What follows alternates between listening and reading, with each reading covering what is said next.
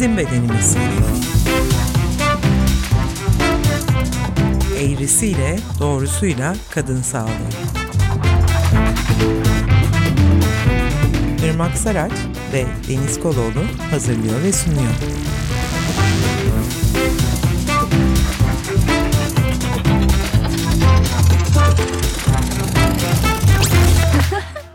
Merhabalar, Bizim Bedenimiz podcast serisinin 18. bölümünden ben Deniz Koloğlu. Ben Irmak Saraç. Bugün bir de konuğumuz var. Benay Gözkaman Özgün. Merhaba Benay. Selamlar. Hoş geldin Benay. Hoş buldum. Teşekkür ederim. Şimdi biz iki düz, bir konuklu, düz dediğim iki kişilik yani. Jinekolojik muayene bölümünün e, dördüncü bölümüne geçtik değil mi Irmak? Yanlış söylemiyorum. Dördüncü bölümü evet. Bıkmayacağız. Daha iki bölüm daha olacak ona göre sayın dinleyiciler. Bugün engelli bireylerde jinekolojik muayeneyi konuşacağız. Bunun için Benay bizimle. Benaycığım hadi hemen bir kendini tanıtır mısın? Nasıl tanıtmak istersin bu bağlamda, program bağlamında? Tabii ki ben İzmir'den katılıyorum. 28 yaşındayım. Aslında senelerdir özel sektörde çalışmama rağmen aktif olarak da Engelsiz Erişim Derneği, Engelli Kadın Derneği gibi pek çok dernekte gönüllülük yaptım. Şu an hala Engelli Kadın Derneği bünyesindeyim. Onun dışında konuşmacılık falan da yapıyorum. Öyle takılıyorum. Ve sanırım kör demeyi tercih ediyorsun değil mi? Engelini tanımlarken. Aynen doğuştan kör bir kadınım. Hem kişisel deneyimlerin var bu bağlamda duyulması önemli olan, bilinmesi önemli olan ve de bulunduğun konum yani benzer maruz kalan kişilerle temasın olduğu için fikrim var. Bu yüzden seni biz davet etmedik. Siz sen bize ulaştın. Çok da mutlu olduk. Enka'da bir mail atmıştık. Bize aracı olur musunuz diye. Benay bizi aradı. Bugün engelli kadınların sağlık hizmetlerinden ne kadar nasıl yararlanamadığını konuşacağız. Olumlu şeyleri konuşmaya vakit olmayacak. Vakit olsa çok da fazla gelişme ülke çapında düşündüğümüzde maalesef yok diye biliyorum ben. İşte bu tür şeyleri Benay bizden daha iyi biliyor. O yüzden başlayalım isterim. Şimdi kapsayıcı bir soru olarak e, şu soruyla başlayabiliriz. Engelli kadınların sağlık hizmetlerinden yararlanamamalarının temel nedenleri nelerdir? Hani ulaşım, erişim, iletişim bunlar kaba taslak şeyler ama hani mesela buna ne söyleyerek başlamak istersin sevgili Benay? Aslında bunun nedenini gerçekten de tek bir sebep altında, tek bir cümle altında sıralayamayız. Bir kere engelli kadın dediğimiz şey zaten genel bir şey değil. Bir sürü farklı yeti kaybına sahip, bir sürü farklı background'a sahip çok fazla kadın var. Ama burada gerçekten de ulaşımdan tutun, işte eğer tekerlekli sandalye kullanan bir kadınsa ya da kör bir kadınsa ve bağımsız hareket dediğimiz bir yerden bir yere kimseden yardım almadan tek başına gitme yetisine sahip olmayan bir kadınsa, e mesela bu bende çok fazla yok bir takım ulaşım sorunları baş gösterebiliyor.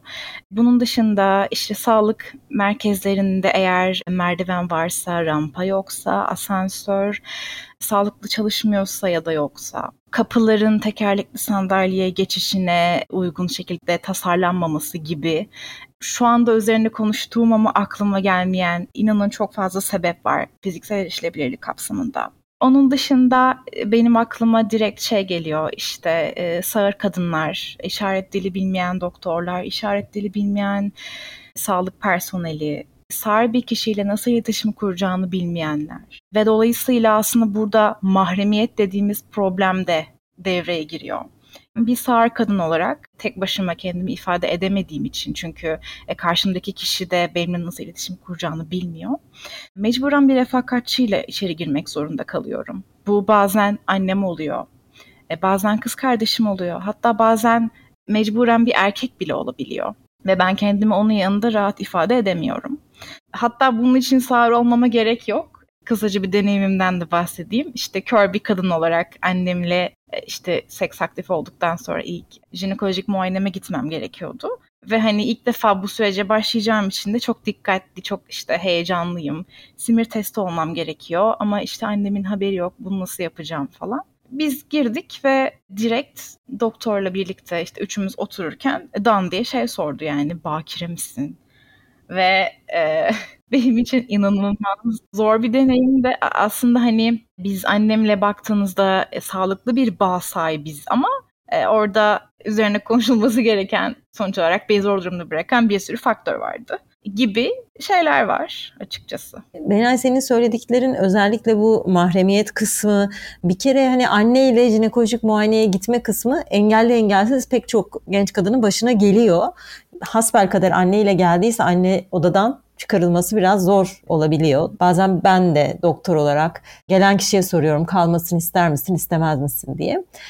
Tabii şöyle bir sorun var. Bir demin işitme engelli yani sağır bireyler için işaret dilini bilmemek. Yani dil bariyeri çok önemli bir bariyer. Sadece hani işaret dili için değil herhangi bir dil için de olabilecek bir şey. Bu gerçekten hem mahremiyetin önündeki bir engel hem de hizmet kalitesini çok düşüren bir şey kimse yanında biri olmasa bile o bariyeri aşıp da derdini anlatmak ya da doktor açısından da derdi anlayıp çare sunmak, sunduğu çarenin anlaşılması vesaire zorluyor gerçekten. Bilmiyorum şey senin kendi deneyiminde mesela ilk defa jinekolojik muayene e, olurken ne bileyim muayene masasını hiç bilmemek ya da hani oralarda nasıl bir şeyler yaşadın? Hani bakire misin sorusu zaten bütün genç kadınları zora sokan bir soru oluyor.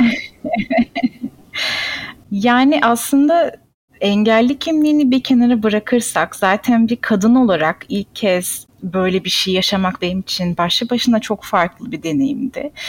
Ama mesela şunu da yaşamak isterdim.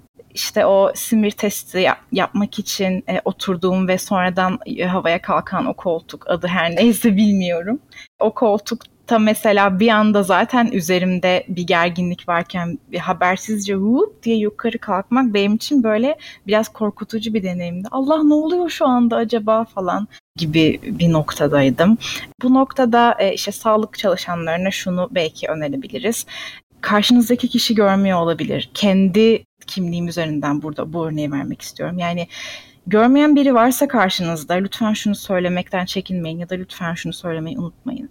Ee, işte sana birazdan şu işlemi yapacağım bu işlemi yapmak için bunu yapma ihtiyacımız var önce. İşte e, üzerinde oturduğun koltuk birazdan bir sedyeye dönüşecek ve seni bayağı bir yukarı kaldıracağız bu noktada. İşte lütfen bunu hazırlıklı ol ya da birazdan sana şunu batıracağım gibi hani tabiri caizse şeyleri duyabilmek isterdim. Bu arada bir parantezi açmayı unuttuğumu fark ettim ve bu gerçekten önemli bir şey.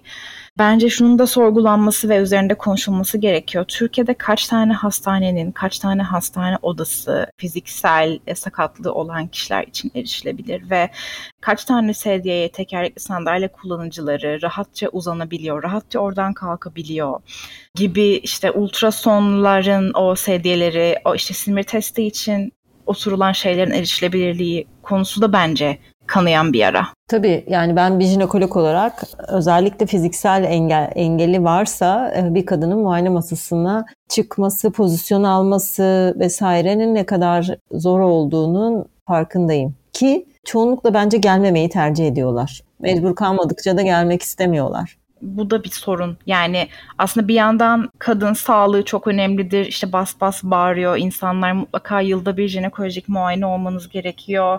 Mamografinin önemi, işte HPV taramasının önemi vesaire vesaire. Bir yandan bunları konuşuyoruz ama bir yandan da baktığınızda kişi evden çıkamıyor bazen ya da evden çıkmaya geçtim e, hastaneye gidemiyor bazen hastaneye gitmeye geçtim o sedyeye uzanamıyor vesaire gibi e, öncelikli konular da var aslında.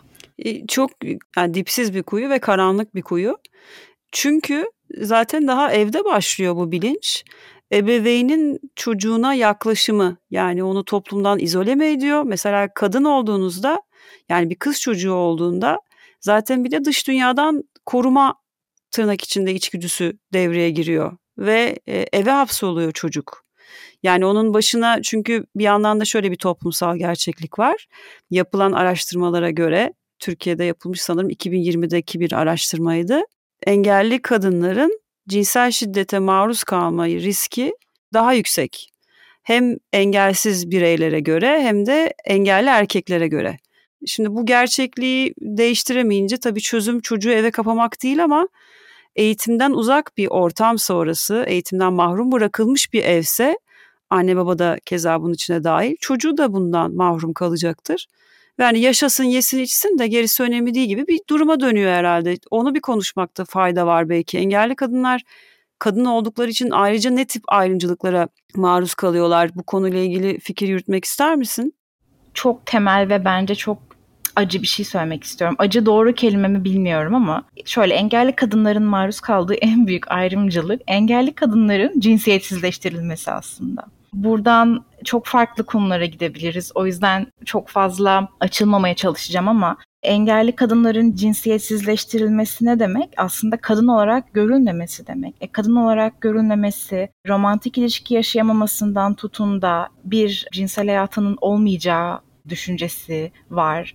Dolayısıyla işte yani cinsel sağlık diye bir şey onun için söz konusu olmayacak kısmı var gibi şeyler var. Yani burada geçenlerde okumuştum. Engelsiz Erişim Derneği'nin Eşit Erişilebilir Engelsiz Hayat adında bir dergisi var. Ve orada şimdi ismini hatırlayamadığım bir arkadaşımın bir yazısı vardı İşte yürürken birazcık topalladığı için denge problemleri yaşadığını ama topuklu ayakkabı giymek istediğini, işte şık gözükmek istediğini ve babasıyla birlikte yürürken e, giydiği ayakkabılardan dolayı birkaç kere takılıp düştüğünü, babasının da ya işte niye bunları giyiyorsun? dediğinde çünkü işte hani, e, bunları giymek istiyorum kadın olarak gibi bir şeyler söylediğini ve sen kadın mısın ki neden bunları giyiyorsun? dediğini okumuştum. Konumuzla aslında bu örnek belki alakasız olarak gözükebilir ama bence tam da bu noktada aslında engellerin, engelli kadınların cinsiyetsizleştirilmesi en büyük ayrımcılıklardan bir tanesi. Benim de okuduğum başka bir kaynaktı sanırım Kaos GL'nin jinekolojik muhabbetleri, e, jinekolojik muhabbetlerdi değil mi Irmak? Evet, Orada evet. geçen bir durum. Engelli bir bireyin doğum yaptığı zaman yan odadan çıkan sesler işte bunu da mı hamile bıraktın böyle adamın hay Allah'ım yani buna mı bu mu doğum yapacak? Doğurmaya geçtim cinselliği yaşıyor olmasına şaşıran bir zihniyet genel olarak. Hani bir melekleştirilmesi durumu.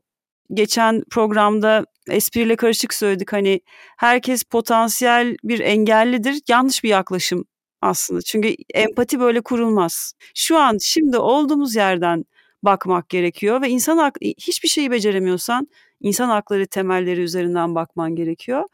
Burada da şeyi söyleyeceğim. Bu ön yargıları biraz konuşabilir miyiz? Mesela cinsiyetsizleştirilmesi bir ön yargı. Mesela muhatap alınmaması da başka bir durum değil mi? Onu bir birey olarak görmemek. Erkeğe de kadına da kendini ifade etme yetisine ihtimal vermemek ve saygı göstermemek gibi. Doğru mu?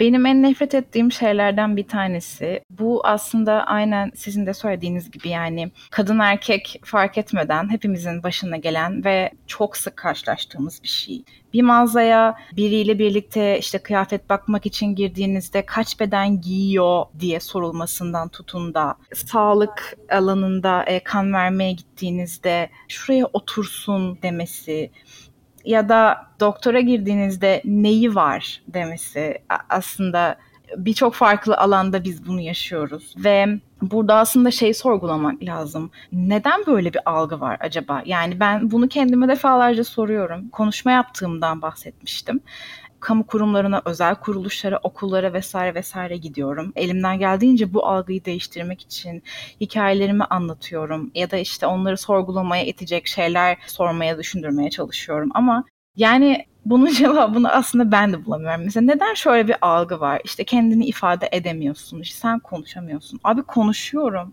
Yani e, Hani bana hiç sormadın ki konuşamayacağım nereden biliyorsun? Yani bir insanın kör olması, sağır olması, işte sakat olması, topal olması, e, otistik olması, e, senden farklı olması sana seninle aynı şeyleri yapamayacağı algısını nereden veriyor? Yani bu bununla ilgili inanın sabaha kadar konuşabilirim. O yüzden hani yani di- dilsiz de olabilir bir şekilde. Sözlü iletişim kuramaması, hiç iletişim kuramadığı anlamına da gelmiyor bu arada.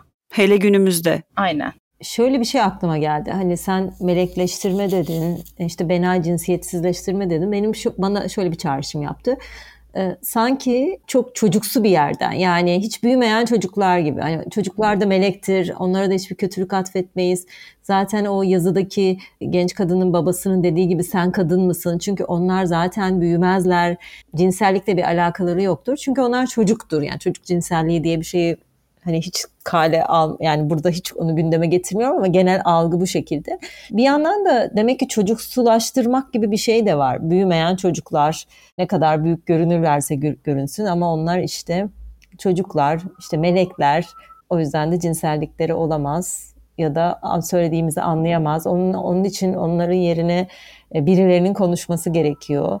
Neredeyse kendi haklarını da kendileri değil de onlar adına başkalarının koruması gerekiyormuş gibi. Böyle şeyler çağrıştırdı söylediklerin. Aslında burada şöyle bir şey var. Yani ben bir yandan doktorlara hak vermeye çalışıyorum. Çünkü işte biliyorsunuz özellikle şu anda gündemde doktorlara verilmeyen değer var. İşte yeteri kadar maaş alamıyorlar. Özellikle devlet hastanelerinde böyle günde işte 500 kişi falan hani e, geliyor. E, bir tahammülsüzlük olabilir, işte kızma, sakin ol, işte ne yapacaksın o da bıkmıştır falan gibi düşünmeye çalışıyorum. Ama bir yandan bakıyorum hani ben 28 yaşındayım ve kendimi bildiğim bileli doktorlara gidiyorum, iletişim halindeyim onlarla. Bu yeni olan bir şey değil. Hani 10 sene önce de böyleydi, 20 sene önce de böyleydi. E, o yüzden o konuda açıkçası ne düşüneceğimi bilemiyorum. Ama hani şöyle düşünecek olursak bir aşağı görme, bir işte hiyerarşi dediğimiz şey var orada galiba. E, doktor ve işte sakat hasta, yaşlı hasta ya da işte tırnak içinde sosyokültürel farklılığı olduğu için onun anlattığı şekliyle anlamayan hasta arasında. Bazen sadece kadın olduğu için ve de. Evet doğru şunu söylemekte fayda var. Bilgi e, hiyerarşisi nedeniyle yani doktorlar tırnak içerisinde bir bilen oldukları için e, bir doktor hasta ilişkisi hiçbir zaman eşit olamaz. Ama bir yandan da bunu mümkün olduğunca eşite yaklaştırmak da doktorların elinde. Bunu da söylemeden geçemeyeceğim. Daha doğrusu onun duyarlılığı içinde olması gereken taraf. Çünkü üstün konumdaki o tırnak içinde. Evet bunun farkında olup bunu mümkün olduğunca az yansıtıyor olmak. Yani ne olursa olsun karşısındaki bireyin kendisiyle ilgili kararları verebileceğine inanmak ve bu kararları verebilmesine yardımcı olmak da bizim görevimiz doktor olarak. Yani yine konumuzdan bağımsız sürekli aklımda örnekler uçuşuyor ama şeyi hatırladım şimdi. Çocukluğumdan beri çeşitli sebeplerden dolayı heyet raporu almam gerekiyor. İşte liseye giriş sınavı için e, okuyucu talep etmek adına heyet raporu almam gerekti. İşte ÖTV indiriminden yararlanıp araba almak için heyet raporu almam gerekti falan böyle ve nefret ederim heyet raporu alma sürecinden. Heyet raporu yani şey... Engellilik raporu. Ha okey. Aynen yani senin engelliliğinin yüzde kaç olduğuna dair heyet tarafından işte hastanenin sağlık kurulu tarafından verilen rapor. Hep bir zihin sağlığı mı? Hayır. Açıkçası onu öğrenmek ve insanlara duyurmak istiyorum. Nedir tam kontrol ettikleri engelliliğin çok kör az kör o mu? Ee, şöyle aslında orada sizin vücut bütünselliğinize bakıyorlar. Yani o da burada saçma bir oran. Mesela ben sadece kör olduğum için, sadece yüzde yüz kör olduğum için yüzde doksan engelli raporum var. Bu aslında bayağı ağır bir şey. Ama ben kendimi çok net bir şekilde ifade edebiliyorum. Yani işte yürüyebiliyorum falan. Hani bunların hepsine bakıyorlar. Ve e, görmemek artık yani nasıl vücut bütünlüğünü bu kadar fazla etkiliyorsa yüzde doksan veriliyor mesela ağırlıklı olarak. Yani senin yüzde yüz olman için hani herhalde herhalde bayağı başka şeylerin olması gerekiyor. Ölmeden hemen önce. Yataktan çıkamıyor olman gerekiyor. Evet yani orada işte bir sürü farklı doktorla görüşüyorsun. İşte psikiyatrla görüşüyorsun. işte dahiliyeyle görüşüyorsun. Göz doktoruyla görüşüyorsun. Hepsi senin raporuna bir kaşı gibi bir şey vuruyor ve e, sonra da heyetin karşısına çıkıyorsun. İşte benim nefret ettiğim alan burası. Bir hasta olarak işte X bir şey için mesela paranla araba almak için doktor karşısına çıkıyorsun ve e, yani özür dilerim ama sana e, tırnak içerisinde hayvan gibi davranıyorlar. Bir tane kaşe basacak yani alt tarafı ve sen oraya tırnak içinde ondan aciz olduğunu göstermek için ge- geliyorsun gibi oluyor. Çünkü o rapora ihtiyacın var falan ve sen %90 eksiksin yani engellisin şeyi veriyorlar yani orada e, o işlemi yapmak için. Berbat durumlar oluyor yani işte senle konuşmuyor, seni azarlıyor. Heyete giriyorsun mesela orada hayvanat bahçesindeki maymun gibi izleyicinin karşısına çıkıyorsun ve sana tırnak içinde ne kadar normal bir insan olduğunu anlamaya çalışıyorlar. İşte zihnini kontrol eden sorular soruyorlar falan. Ve garip garip ortamlar yani. Peki özellikle şey falan var mı? Hani e, raporu alırken, engellik raporunu alırken ne için aldığını belirtmen gerekiyor mu? Bu rapora başvurmadan önce bir sürü evrak dolduruyorsunuz ve o evraklarda kutucukları işaretlemeniz gerekiyor. İşte ne için aldığınıza dair falan. Ama o evraklara ne kadar bakılıyor açıkçası bilmiyorum. Çünkü soruyorlar yani sana sormasalar da refakatçine soruyorlar ne için lazım, işte niye geldiniz, ne için alacak, ne yapacak. Aslında bazen böyle çok epik sohbetler de edebildiğiniz böyle tontiş doktorlarla da karşılaşabiliyorsunuz. Ben mesela bir sebep için bir kere bir psikiyatrla görüşmüştüm ve şeyi bıraktık yani biz işte ne yapabilir ne yapamaz kısmında konuşmayı bıraktık ve işte benim üniversitem, gelecek hayallerim falan filan üzerine bir sohbet ettiğimizi hatırlıyorum. Hani bazen yani mesela atıyorum genelde işte insanların karşısına evde bakım için ya da işte engelli aylığı için e, birçok insan başvuruyor. E, zaten eğitime falan erişimde az ve eşitsiz, adaletsiz bir erişim oranı olduğu için çoğunluktan farklı olarak işte üniversite sınavı ya da işte başka bir şey için veya mesela çalışıyor musun diye sorduklarında evet falan dediğimde bazen şaşırabiliyor insanlar.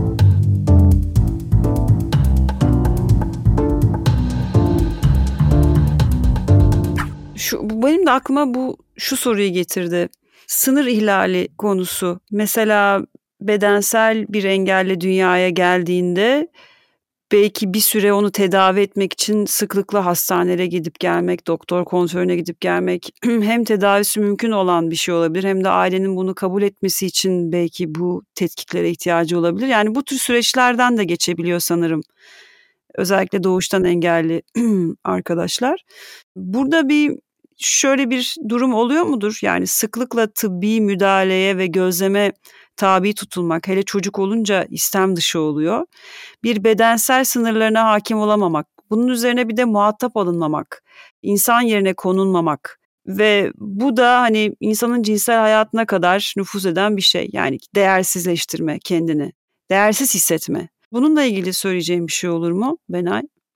Bir kere şunu söylemek istiyorum. Aslında bunu herkese söylemek istiyorum. Sen olduğun şekliyle, olduğun gibi varoluşunla, kimliğinle çok değerlisin. Bunu söyleme ihtiyacı duydum çünkü gerçekten bazı aileler, bazı anne babalar bu kabullenme sürecinde çok farklı reaksiyonlar gösterebiliyorlar. Benim tanıdığım birkaç kişi var bir kız var mesela. Ben o kızdan büyük olduğum için tabii ailem daha tecrübeli. Hani bir network yapmak adına bir tanıştık biz bir şekilde. Ve bizim çok garibimize giden bir şey. İşte evlerine misafirliğe gitmiştik. Sürekli bilmem ne doktoru varmış. İşte kendi aralarında da konuşuyorlar. İşte X tedavisi varmış. İşte oraya götüreceğiz. İşte bana diyor ki mesela anne benim gözlerim açıldığında bilmem ne olacak değil mi? falan. Hani böyle şeyler var ve çocukken aslında çocukluk travmasına yol açıyor gerçekten. Yani biz seni olduğun gibi kabul etmiyoruz ve sen kesinlikle bir iyileşeceksin çünkü bu bir hastalık. E, ya da mesela bir arkadaşım var, nispeten birazcık daha benim yaşlarıma yakın.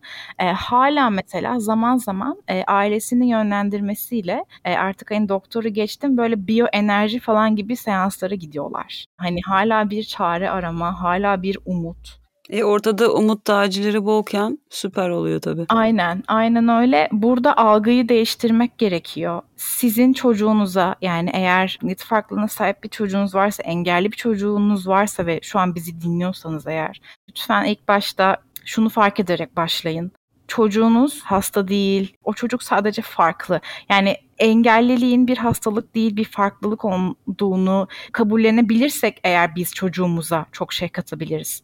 Yani ben doğuştan körüm. 926 gram prematüre bir bebek olarak 7 aylık dünyaya gelmişim ve bir şekilde körüm yani. Orada e, tabii ki benim ailem de belki ilk bir sene, iki sene, birkaç sene yapılabilecek ne var diye bakma sürecini yaşamışlar ve orada e, bir doktorun onlara söylediği şey aslında bana olan bakış açılarını ve aslında benim hayatımı değiştirmiş. E, yapacak bir şey yok. E, lütfen evinize gidin ve çocuğunuzun eğitimi için yapabileceğinizi yapın. Enerjinizi, kaynaklarınızı kullanın. Bu ne demek? Çocuğunuzu olduğun gibi kabul edin ve onu bir şekilde e, şu anki olduğu noktaya getirebilmek için artık uğraşın. Ne kıymetli dokunmuş sanki. Aynen. Bu da çok kıymetli bir şey ve ben şu anda kendimi olduğum şekliyle değerli hissediyorum. Ya tabii ki benim de kendi içimde bir takım işte yaralarım, kendimi eksik gördüğüm hani psikolojiyle alakalı şeyler bunlar. Ama bütünlüğüyle baktığınızda kendimi kör olduğum için değersiz hissetmiyorum. Bunu biraz toplum hissettiriyor size. Evet yani çoğunluğun dışında olma hali ebeveynlerin de bu mükemmelliyetçi her şeyi kontrol etme arzusuyla yaşadığımız günümüzdeki sistem çoğunluğun dışındaki her şeyi düzeltilmesi gereken bir şey olarak görme eğilimine sokuyor ve kabullenmesi zor oluyor. Bu da çoğunun dışındaki kişinin diyeyim farklı olanın ya da değersiz hissetmesine yol açıyor. Söylediklerin hani eğitimini harcayın, vaktinizi ya da enerjinizi diye söylemesi aklıma şunu getirdi. Aslında cinsellik eğitimini konuşmak istiyordum ama bir yandan da engelli bireylerin standart eğitime e, ulaşabilme oranları da daha düşük mü diye sorasım geldi yani. Cinsellik eğitimi Türkiye'de herhangi bir birey için bile çok ulaşılmaz bir şey olduğu için hani engelliler için daha da ulaşılmaz oluyordur muhtemelen ama belki onun yöntemlerini konuşabiliriz. E, ama normal eğitime, örgün eğitime ulaşma oranları vesaire bunlar nasıl? Engelli kişilerin örgün eğitime ulaşma e, imkanları tabii ki eşit değil öyle söyleyeyim kaynaştırma eğitim dediğimiz şeyin bilinirliğine ve tanınmasına ihtiyacımız var. E, çünkü eğitim herkes için eşit ve kapsayıcı değil. Burada birazcık eğiticiye de yani öğretmene hem öğretmene iş düşüyor hem okul idaresine iş düşüyor hem diğer çocukların velilerine iş düşüyor. Çünkü şöyle bir şey var ki işte Mucize Doktor dizisini biliyorsunuzdur belki. Ee, işte otistik bir doktor var. Kahraman wow işte mükemmel şeyler başarmış. İşte onu biz televizyonda izlerken alkışlıyoruz. Belki gözlerimiz doluyor falan. Ama ne kadarımız çocuğunun sınıfında otistik biri varken bu kadar cesaretlendirici, bu kadar kapsayıcı? Bence biraz kendimize bunu sormamız gerekiyor. Ya da kim çocuğunu bir otistik doktora teslim etmek ister? Çok doğru, aynen. Lisedeki felsefe öğretmenimiz eski çalıştığı okulda bir fotoğraf çektirmiş. Öğretmenimiz görüyor bu arada. Fotoğraf çektirirken de X bir sebepten dolayı gözü kapalı mı çıkmış, şaşıma çıkmış. Orayı tam hatırlamıyorum ama kör gibi çıkmış fotoğrafta. Ve bunun üzerine de okula veliler gelmiş ve biz kör öğretmen istemiyoruz demişler. Bu sadece benim gören felsefe öğretmenimin başına gelen bir şey değil. Şu anda kör olup öğretmenlik yapan, şu anda kör olup avukatlık yolculuk yapan, şu anda kör olup iş hayatında, eğitim hayatında var olmaya çalışan birçok insanın yaşadığı bir şey. Ve işte yani orada eğitimin kapsayıcı olmamasından kastım eğitim materyallerinin kapsayıcı olmaması, müfredatın kapsayıcı olmaması, işte belki burada biraz kapsayıcılığın da tanımını açmak gerekiyor. Yani kapsayıcılık herkesin aynı şeye eşit şekilde ulaşması için neye ihtiyacı varsa o ihtiyacın karşılanması demek benim tanımımda. Ve eğitimde de gerçekten buna çok ihtiyaç var. Çok dağıttım konuyu ama. Yo, çok çok da güzel toparladın bence. Peki cinsellik eğitimi kısmı için ne diyeceksin? Yani aslında e, tam da söylediğiniz gibi hani herkes için ne kadar cinsellik eğitimi var ki aslında biz şu anda burada bunu e, engellilik özelinde konuşuyoruz şeyine birazcık hani vurgulamak istiyorum ama zaten şu da bir gerçek. Eğer Sağlık Bakanlığı ya da işte e, sağlık kuruluşlarının yayınladığı cinsellik eğitimi materyali varsa bile bunlar erişilebilir değil. Ben şeyi hatırlamıyorum yani okey bazı derneklerin yapmaya çalıştığı projeler ya da işte el kitapçıkları falan filan vardır ama gerçekten Sağlık Bakanlığı'nın sitesine falan girdiğimizde ya da X hastanesinin sitesine girdiğimizde bu konuyla ilgili e, hakikaten kaynak sayısı çok az. Sadece cinsellik eğitimi değil aslında. Ben e, 2020'den beri menstrual kap kullanıyorum ve menstrual kap kullanan bir arkadaşımın varlığından haberdar olmadan önce uzun bir süre araştırma yapmaya çalıştım. İşte menstrual kap nedir? Nasıl kullanılır? Nasıl takılır? Nasıl boşaltılır? Nasıl temizlenir? Takılırken nasıl katlanır? Bunların hiçbirini bilmiyordum ve e, YouTube'u da Google olarak kullanan biri olduğum için ilk bakmak istediğim yer YouTube'du tabii ki de. Ve insanlar hep şey diyorlar işte C şeklinde katlayın. Yani e, ben Latin alfabesiyle şey Latin harflerle C nasıl yazılır bilmiyorum.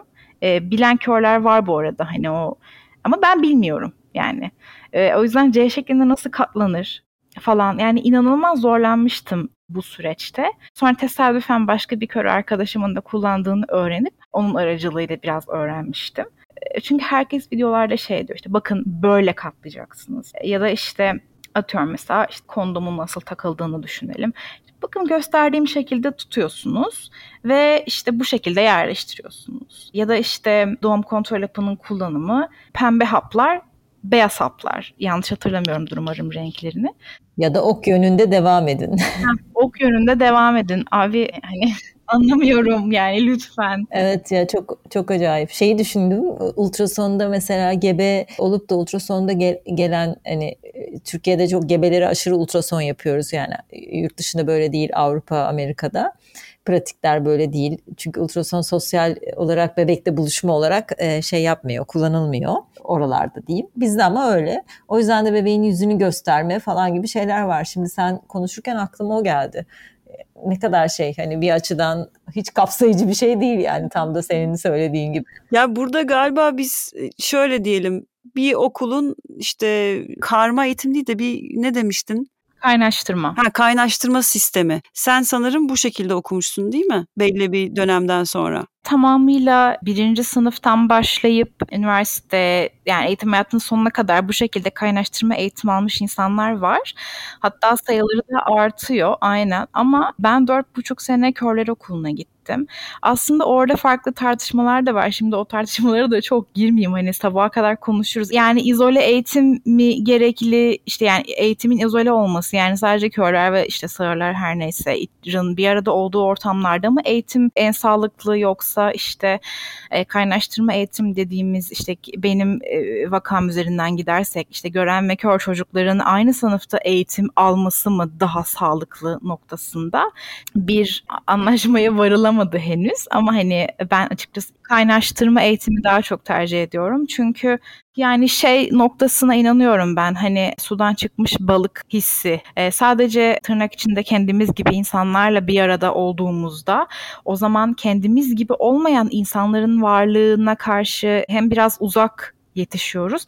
Bu bu arada e, diğer taraf için de geçerli. Yani e, gören çocuklarda ya da işte tırnak içinde çoğunluk gibi olan çocuklar da sadece birbirlerini gördüklerinde çoğunluktan farklı birini gördüklerinde ha diye kalıyorlar. Ama farklılığın ve çeşitliğin normalize edilmesi bence çok değerli burada. Özellikle çocuklar için. Çünkü aslında şu anın çocukları hani işte yarının işte yetişkinleri, işte velileri, öğretmenleri, doktorları, avukatları, mühendisleri falan ya. O yüzden çocukların bu bağlamda e, açık yetiştirilmesini ben gerçekten çok değerli ve kıymetli buluyorum. Ben de senin takımını tutuyorum. Katılıyorum ya. Toplumun dönüşmesi için de bu e, önemli. Yani tırnak içerisinde her grubu kendi içerisinde sadece sosyalleştirirsek bir dönüşümden bahsetmek mümkün olmaz. Peki öbür tarafın argümanı nedir? Niye olmasın diyorlar? Çocuklarını mı yavaşlatıyormuş engelli bireyler?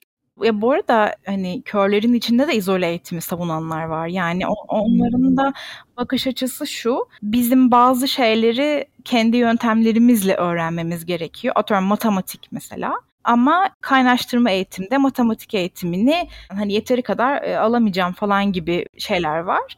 Ya orada işte çok farklı şeyler var. Şu an kendimi ifade edemedim ama hani işte okul sonrası işte etütlerde hani özel eğitim verilmesi, yani kaynaştırma eğitime git sen yine ama yine işte bir etüt merkezinde var bu arada öyle bir şey İstanbul'da Parıltı Görmeyen Çocuklara Destek Derneği'nin yaptığı bir etüt merkezi var. Orada işte e, kaynaştırma öğrencileri var ve okuldan sonra ya da işte ders aralarında artık oradaki sisteme tam hakim değilim. İşte matematik dersi alıyorlar, fizik dersi alıyorlar ve böylece hani e, bir şekilde e, özel eğitim tarafında da destek görüyorlar yani. Ya da öğretmen mesela 29 çocuğa X şeklinde anlattıysa 30. çocuğa da Y şeklinde anlatsın yani anlatabilmeli bence hani o biraz bireysel yönetime de düşüyor aslında. Öğretmenin de bu süreci nasıl yöneteceğine falan da. Ya bence aslında bir devlet politikası yine bu. Eğitim politikası tam olarak. O, o çocuğu o okula koy. E, gerisi nasıl toparlanacak ve o atmosfer sağlıklı bir şekilde dönüştürülecek. Çünkü mesela bedensel sakatlığı olan bir çocukta tuvalet için yardıma ihtiyacı olabilir. Orada da destek olacak hem gönülden hem de bilgili e, yardımcılara ihtiyaç var. Bazen öğretmen, bazen başka bir görevli.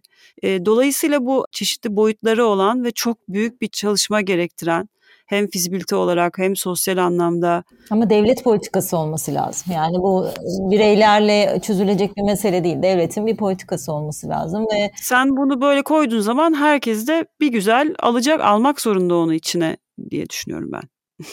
Irmak bir şey diyordun pardon. Yok tam da bunu söylüyordum. Şimdi e, burada şeyi demek istiyorum yani engelli kadınların cinsel sağlıklarına ve doğum sonrasına dair nasıl ihtiyaçları var? Jinekolojik muayene masası dedik mesela. Yine doğum sonrası için özel yatak. Mamografi cihazlarının yine ihtiyacı olana göre ayarlanabiliyor olması. Bir de sen bahsetmişsin. Körler için mesela aklımıza ilk gelmiyor bu ama gebelik testi.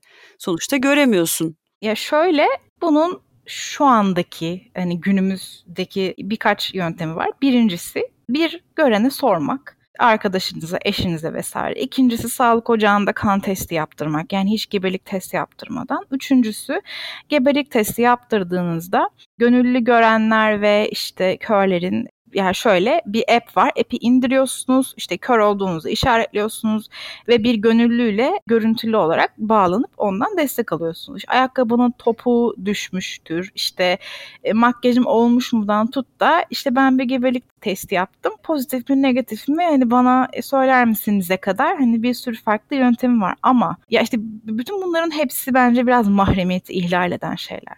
Yani ben tanımadığım bir insana acaba şu anda hamile miyim diye sormak istemiyorum. Belki de bu benim istemeyeceğim bir hamilelik. Belki de mesela sana sorduğumu düşünelim. Sen bunu heyecanlanarak cevaplayacaksın ama belki de karşındaki kişi ağlamaya başlayacak. Ya da belki de çok bebek sahibi olmak istiyordur. Sen onu olumsuz haberi vereceksin falan yani hani. Ya hiç açıklamaya gerek yok. Kimsenin bilmesini istemiyorsun işte bu kadar basit. Aynen evet kimsenin bilmesini istemiyorum yani. E, sağlık ocağının da e, belki şu an bunun için doktora gitmeye hazır değilim yani. Gerçekten öyle bir teknolojiye ihtiyaç var. Başka ne tip ihtiyaçlar olabilir? Başka engellilere dair, engelliliklere dair de olabilir bizim atladığımız. Yani işte e, cinsel sağlık ürünlerinin e, kullanımıyla ilgili belki hani yazılı ve sesli materyaller olabilir. Tabii mesela petler nasıl kullanılıyor değil mi? Bir tampon hani menstrual kaptan bahsettik ama petler de hani sonuçta hani eskiden bile ilk petler ki korkunçtu. Orada bile mesela ne bileyim paketten çıktı ama işte kağıdını çıkartmak gerektiği ne bileyim öyle şeyler bile çok anlamlı değil mi? Yani el yordamıyla bulmak vesaire gerekir herhalde öbür türlü. Ben mesela hala şeyden emin değilim. Bazen hani pet kullandığım dönemim oluyor. Hani bir kısa taraf bir uzun taraf var ya böyle bir tane taraf hemen böyle dokunuyorsunuz direkt kağıda yakın bir taraf kağıda daha uzak. İşte hangisi öne gelecek mesela ben hala onu kafama göre yapıyorum. Bazen kağıda yakın tarafı öne getiriyorum bazen kağıda uzak tarafı öne getiriyorum falan. Hani birine de sormadım hiç sorduysam da hatırlamıyorum yani ama aslında çok basit şekillerde bu dediğim gibi çözülebilir ya buna karşı bir duyarlılık yok. Devlet politikasından bahsettik. Dolayısıyla sağlık hizmetlerinde bundan nasibini alıyor olumsuz anlamda. Ben bir de şeyi sormak istiyorum. Engelli dernekleri kadınların cinsel sağlığına ne ölçüde duyarlı? Bununla ilgili geliştirmeler yapılıyor mu? Buna karşı bir takım devleti ittiren politikalar var mı? Genel olarak bu konuyla ilgili bir gözlemin oldu mu? Genel olarak benim gözlemim şu. Yani burada da yine iki tarafta şey var. İşte şimdi bir sürü dernek var. Sivil toplum biliyorsunuz zaten hani her kafadan bir ses çıkan aynen bir derya bir yer. Ee, hani ve işte bir kısım diyor ki abi işte çok fazla sorun var. İşte ben evden çıkamıyorum. Hani onu mu o mu kaldı? İşte ben X işte eğitim alamıyorum, iş bulamıyorum falan hani bunun ya bilmem kaçıncı önceliğe e, itildiği yerler var ama bir yandan da işte sizin gibi Engelli Kadın Derneği gibi bu konunun da üzerine eğilmesi gerektiğini düşünen yerler ve e, kurumlar var. E, zaman zaman çeşitli projeler yapıyoruz. Hani Engelli Kadın Derneği de zaten çok farklı alanlarda kadın e, üzerine çalışıyor ama hani bunun da bazen e, çalışıldığı yerler oluyor dediğim gibi. Ama mesela bir şeye kadar fazla değil. Atıyorum fiziksel erişilebilirlik kadar bunu her yerde duymuyoruz ya da işte otobüsteki anonsların işte keyfi kapatılması kadar bunu duymuyoruz. Hani ya da işte istihdam eşitsizliği kadar duymuyoruz her yerde ama nispeten o duyduğumuz alanlarda var. Bir de sen biraz önce bahsediyordun. Engellilerin cinsel sağlık eğitimine ulaşamama durumu. Sonuçta cinsel sağlık eğitimi mi var dediğimiz bir toplumda yaşıyoruz. Fakat burada sizlerin daha farklı bir mağduriyet değil de maruz kalma alanı olabilir mi? Yani hem cinsel sağlıklarında hem sağlıklarında hem de güvenliklerinde e, işlevi ve önemi daha önem arz ediyor sanki. Ne dersin? Evet ya kesinlikle katılıyorum. Burada şöyle bir şey var. Yine ben körlük üzerinden gideceğim hani kendi vakam bu olduğu için gören insanlar mesela belki de hani hasbel kadar bir yerden toplumsal baskıya maruz kalmadan de kondom aldıklarında belki kutunun üzerinde resimler vardır nasıl takılacağıyla ilgili. Hani şu an yine bir erkek üzerinden bu örneği vermek e, geldi aklıma. E, ama işte görmeyen bir erkek bunun nasıl yapılacağını kutunun üzerinden göremez. E, işte aynı menstrual kap örneği gibi hani internette yaptığı araştırmalarda da hep videolu veya resimli olarak e, bunun nasıl yapıldığı gösterilir ve işte ya da birine sorar hani ve birine sorduğunda da işte bu bir eczacı olabilir, bir doktor olabilir, bir sağlık personeli bile olsa birazcık işte yargıya maruz kalabilir var yani hani bunu mesela eczacıya bu nasıl takılıyor diye sorduğunda he bilmem işte bir kadına sormuştur. Bilmem kim bey yardımcı olsun gibi hani oluyor böyle şeyler yani. Çok önemli bu. Gerçekten önemli ve e, hakikaten de hiç düşünülmeyen bir şey yani. Çünkü ucunda cinsel yola bulaşan hastalık, istenmeyen gebelik, ve hatta bazen istismara uğramak çünkü özellikle cinsel... zihin, zi, pardon sözünü kestim Deniz. Özellikle zihinsel engelli kadınlar için tabii mesela Down sendromlu kadınlar için falan çok daha fazla bu cinsel saldırı ve şeye maruz kalıyorlar maalesef. Bu noktada benim de mesela kafamı açan ve hiç düşünmediğim e, yaptığım bir hata var. Hani geçmişe yönelik bir örnek vermek isterim. İşte bir derneğin buluşmasında hani Down sendromlu e, kişiler de vardı ve orada bir arkadaş edinmiştim ben Down sendromuna sahip ve biz çok iyi anlaştık ve ben mesela çok dokunmayı seven, sarılmayı seven, işte sevdiğim insanların yanağını öpen, yanaklarından makas alan falan böyle şey bir insanım hani.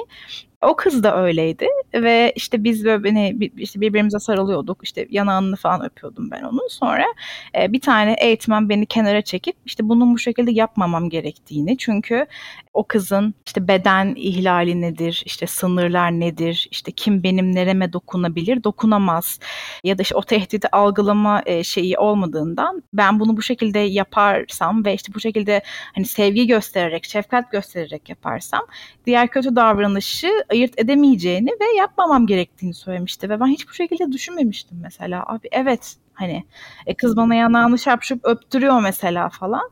Ama yarın öbür gün ona kötü niyetle yaklaşan biri de onu şapşup yanağından öptüğünde benimkiyle karıştırabilir ve kendini savunamaz gerçekten. Evet, kapsayıcılık işte böyle bir şey yani. Sonuçta onlara da zihinsel engellerinde kendilerini koruyabilecekleri şekilde bu eğitimleri dizayn etmek ve onlara ulaştırmak biraz kapsayıcılık deyince bunlar hep aklıma gelen şeyler.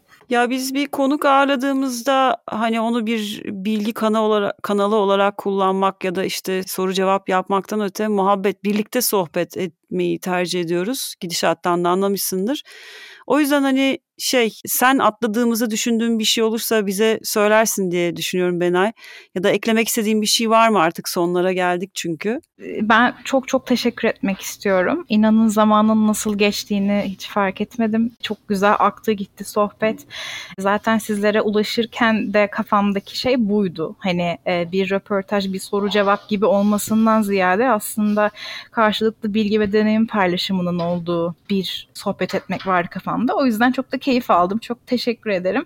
Beni dinleyecek olan alandan sahadan arkadaşlarım da olabilir. Atladığım bir şey umarım yoktur. Hani ben de elimden geldiğince sonuçta kendi deneyimlerimi veya başkalarından duyduğum, toparladığım şeyleri aktarmaya çalıştım. Ama hani atladığım bir şey olursa e, benden daha tecrübeli birileri falan dinlerse sürçülisan ettiysem affolsun diyeyim ve teşekkür edeyim. Şu notu da düşelim. Merter Zor Kirişçi ile hazırladığınız Kendime Düşünceler adlı podcast serisinin engellerin cinsel hayatına dair bir bölümü var. Onun linkini ileteceğiz, iliştireceğiz bu bölümün altına. Orada da konuşan arkadaşını zikretmek istemiştin. Ona da bir selam edelim. Aynen burada Beyza Önal'a da e, öpücüklerimi ve sevgilerimi göndermek istiyorum. Aslında o benim için bu işin gurularından bir tanesidir. Yani umarım hatta bunu da bence dinleyecektir. Onunla yaptığımız bölümde de ağırlıklı olarak işte cinsellik ve hiç aklımızın ucundan bile daha önceden geçmemiş konular üzerine konuştuk. E, bu alana ilginiz varsa eğer hani o bölümünü o bölümü de dinlemenizi öneririm. Bir yandan aslında çok da kendi reklamımı yapmaktan hoşlanmıyorum ama biraz böyle bu işlere girince sanırım bu işin fıtratında da varmış birazcık PR falan. O yüzden e, bu alanda konuşmalar yapmayı, bir şeyler anlatmayı, birilerine ulaşmayı falan da çok çok seviyorum. Benim için çok keyifli bir alan. Bana da bu alanı açtığınız için teşekkür ederim. Ee, şöyle diyelim, e, Benay'ın bir tane kişisel web sitesi var. Oradan e, yaptığı konuşmalara sanırım gelecekteki e, planlanmış şeyleri de oraya iletiyorsundur ya da sosyal medya mecralarına oradan ulaşabilirler. Bir de müzisyen kimliği var. Dinlemek isteyen ayrıca YouTube'dan ulaşabilir ve Spotify'da da vardı galiba. Aynen teşekkür ederim. Utandım. Irmak şeyi fark ettim. Diğer konuklarımıza hiç yan uğraşlarını sormamıştık. Var mıydı atladığımız bir müzisyen, bir şair? bir bakalım şöyle geçmişe yönelik. Ee, Irmak gülmedin. Yo düşünüyordum tam ciddi seni ciddiye alıp düşündüm ya Deniz niye öyle diyorsun yine? oy oy. Benay çok teşekkür ederiz. İyi ki bize ulaştın. Enka'da da teşekkür ederiz. Engelli Kadınlar Derneği. Doğru söyledim değil mi ismini? Engelli Kadın Derneği evet. Engelli Kadın Derneği pardon. Oraya iletmiştik meramımızı. Onun üzerinden bize Benay ulaşmıştı. Onların da linkini size ileteceğiz. Umarız bir şey atlamadık ama hiç her yani kapsayıcı olma niyetimiz baki ama muhakkak her şeyi kapsayamadık. Ben Deniz Koloğlu. Bizim bedenimizden hepinize hoşçakalın. Benay görüşürüz. Ben çekiliyorum. Çok teşekkür ederim tekrar hem dinlediğiniz için hem de burada bana alan açtığınız için. Engelli Kadın Derneği'ne ben de teşekkür ederim. Ee, onlar sayesinde sizlerle tanıştığım bu keyifli sohbeti gerçekleştirdik. Ee, umarım tekrar başka şekillerde yeniden buluşuruz. Ve kendinize çok çok iyi bakın. Hoşçakalın. Sevgiler. Sevgili Benay'a ben de çok teşekkür ediyorum. Bir sonraki bölümde görüşmek üzere. Ben Irmak Saraç. Hoşçakalın.